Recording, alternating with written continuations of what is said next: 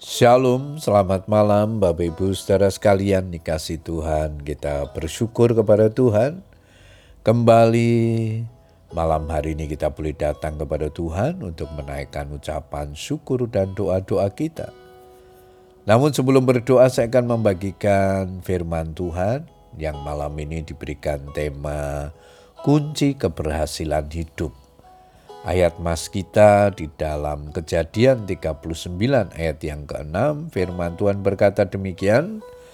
Segala miliknya diserahkannya pada kekuasaan Yusuf dan dengan bantuan Yusuf ia tidak usah lagi mengatur apa pun selain dari makanannya sendiri. Bapak Ibu Saudara sekalian, kisah perjalanan hidup Yusuf itu sangat menarik untuk dicermati dan diteladani. Meski diperhadapkan dengan masalah dan penderitaan yang hebat, Yusuf tidak pernah mengeluh atau berkata-kata yang negatif. Ia menjalani proses dalam hidupnya dengan penuh penyerahan diri kepada Tuhan dan secara konsisten menjaga kualitas hidupnya tetap seturut dengan kehendak Tuhan. Hal itu menjadikan Yusuf menjadi sangat istimewa di pemandangan Tuhan. Itulah mengapa Tuhan senantiasa menyertai langkah Yusuf dalam segala hal dan menjadi kunci keberhasilan hidupnya. Dalam pasal 39 ini setidaknya ada tiga kali kalimat yang mengatakan Tuhan menyertai Yusuf. Dan dapat dipastikan jika Tuhan beserta sesuatu pasti terjadi dalam kehidupan Yusuf. Tertulis Tuhan menyertai Yusuf sehingga ia menjadi seorang yang selalu berhasil dalam pekerjaannya. Maka tinggallah ia di rumah tuannya, orang Mesir itu. Ayat yang kedua, kemudian Tuhan menyertai Yusuf dan melimpahkan kasih setianya kepadanya dan membuat Yusuf kesayangan bagi kepala penjara itu. Ayat 21.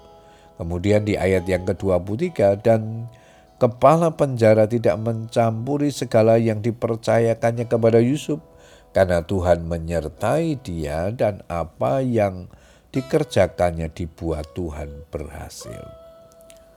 Bapak Ibu saudara sekalian, adakah kita rindu mengalami keberhasilan dalam apa pun yang kita kerjakan? Hal utama yang harus kita kejar adalah perkenanan Tuhan.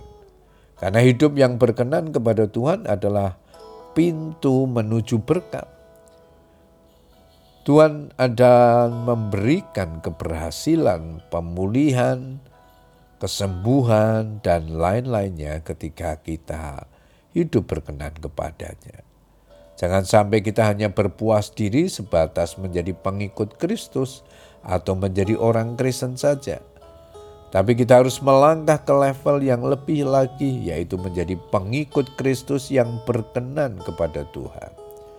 Jika kita hidup berkenan kepada Tuhan, Tuhan pasti akan mengarahkan pandangannya kepada kita, dan jika perhatian Tuhan tertuju kepada kita, apa yang tidak mungkin bagi kita akan menjadi mungkin karena tidak ada perkara yang mustahil bagi Tuhan.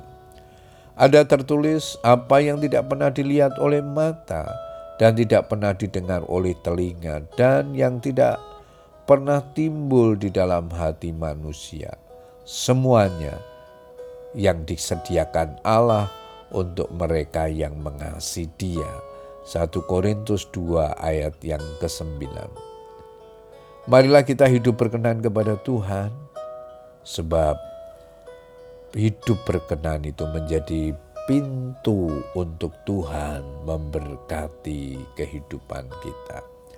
Puji Tuhan, Bapak Ibu Saudara sekalian, biarlah kebenaran firman Tuhan yang kita baca dan renungkan malam hari ini akan menolong kita untuk kita meraih keberhasilan dalam hidup ini bersama dengan Tuhan.